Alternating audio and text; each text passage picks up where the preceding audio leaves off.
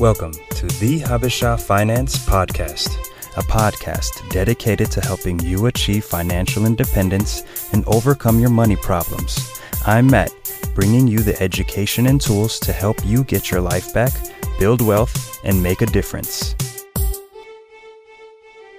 Hey everyone, I'm Matt. Last week, we started a series on retirement accounts and touched on the 401k plan.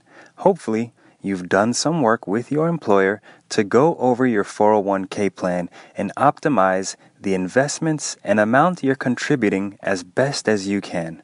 For those who have 403bs, the same general rules apply, and at the end of the day, you'll want to check with your employer on the specifics. For this episode, we'll be discussing two different kinds of retirement plans, and I thought it would be best to do one episode and compare the two. I'm talking about the traditional IRA and the Roth IRA. We all know IRA to stand for Individual Retirement Account, but IRS actually defines IRA as Individual Retirement Arrangement. Kinda makes sense, but nowadays you'll hear the A in IRA referred to as account more often than arrangement. I thought that was something interesting that you all should know. So let's get started. Remember, last week we learned that a traditional 401k will be available through an employer, and 403b plans operate similarly, except these are offered by nonprofit companies, religious groups, school districts, and government organizations. The company or organization you work for has to offer this plan for you, and you're allowed to save up to $18,500 in these accounts.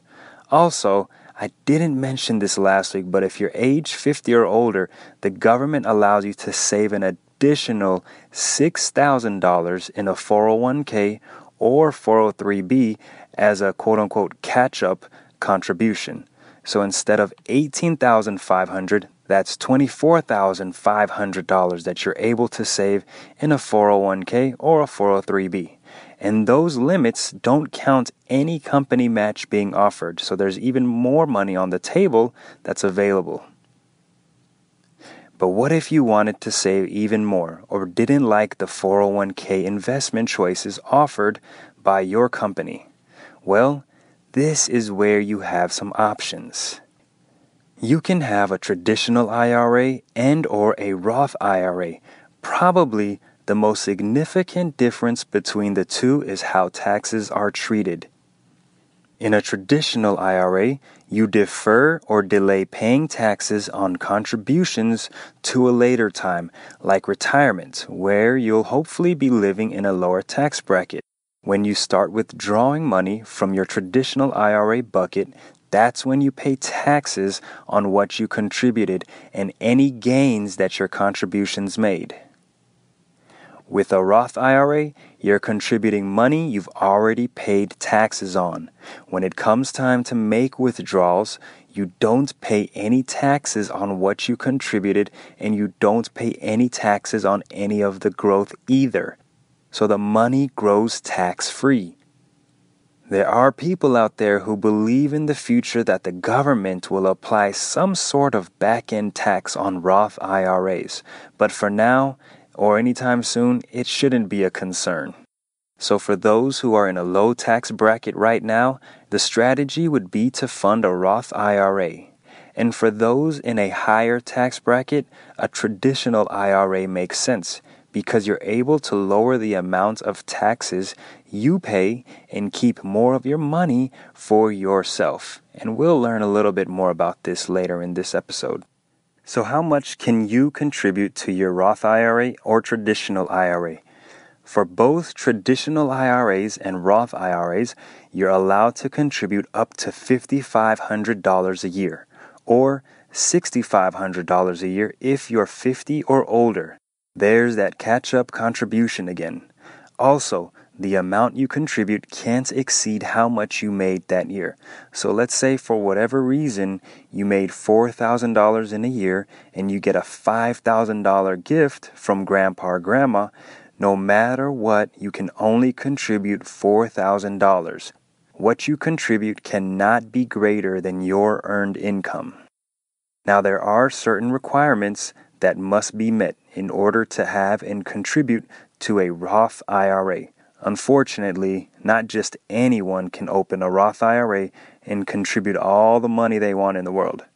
But as we'll discover, everyone can actually have a Roth IRA no matter your income, and we'll learn more about how to do that later.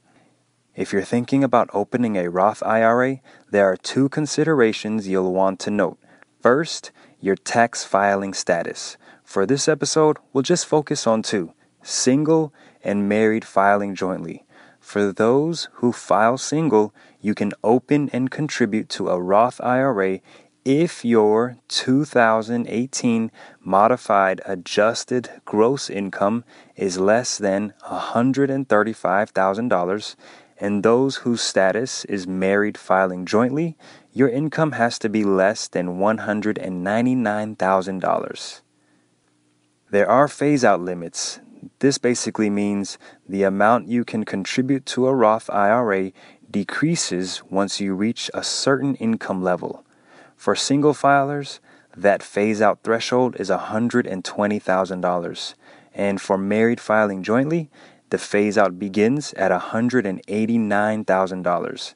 So, this is something you want to check with your tax professional to understand how much, if any, you can contribute to a Roth IRA. For traditional IRAs, the rule is pretty simple. Basically, everyone with earned income can contribute to a traditional IRA. However, your income and participation in an employer plan like a 401k will affect how much you're able to deduct from taxes. And something else that I want to make sure that is addressed has to do with the spouses who don't have any earned income.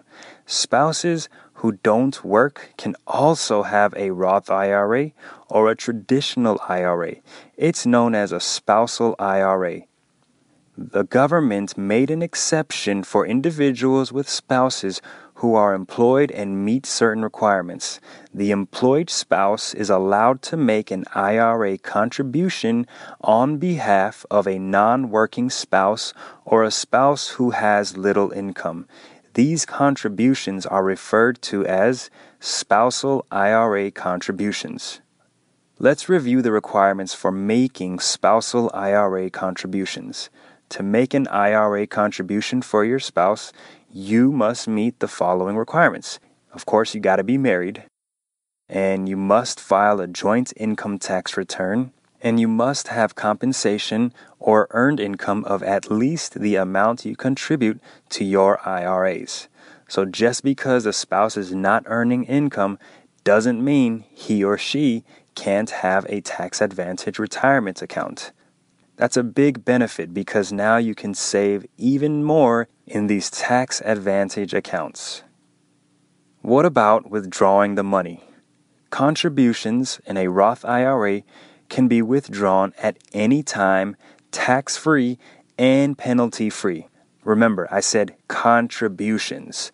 To withdraw the earnings tax free, you'll have to wait five years and be at least 59 and a half. Withdrawals are not required during your lifetime, and this makes for an interesting alternative savings account, possibly an emergency fund, and you can leave the money to any beneficiary to inherit and not worry about taxes. When it comes to a traditional IRA, withdrawals are penalty free beginning at age 59 and a half, and you will have to take distributions at age 70 and a half any money left behind in a traditional IRA, the beneficiaries will pay taxes on withdrawals. So, whichever IRA you choose to have, maybe both, you'll want to consider the back end when you start taking withdrawals and whether you want to worry about paying taxes now or later.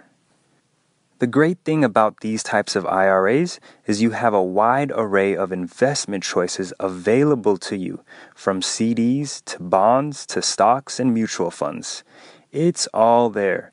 You all already know that I'm an index fund fan. A big factor in maximizing the profitability of your retirement accounts is how much you're paying in fees. Keep fees low. Do your homework and compare your investment fees to my favorite funds out there like the Vanguard or Charles Schwab or Fidelity US Total Market Fund. Compared to high cost investments, you're paying pennies in fees for investments that most times perform just as good, if not better, than what's out there. Remember, this is about long term wealth building. So I mentioned everyone can have a Roth IRA. You're probably saying, wait, you stated there were income limits for opening and contributing to a Roth IRA. While this is true, there is a strategy out there for high income earners to have a Roth IRA. It's called the Backdoor Roth IRA.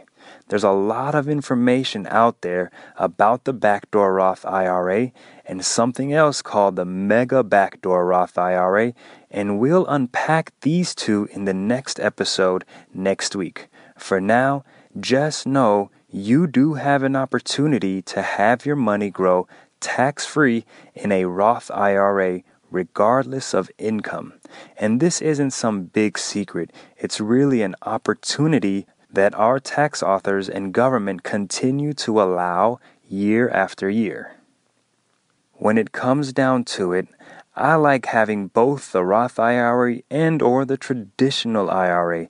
There are strategies to optimize the traditional IRA and ultimately pay little tax by converting that money to a Roth IRA over time, which is going to be a topic that I'll cover in the future. Either way, you can't go wrong having one or the other if you're just getting started.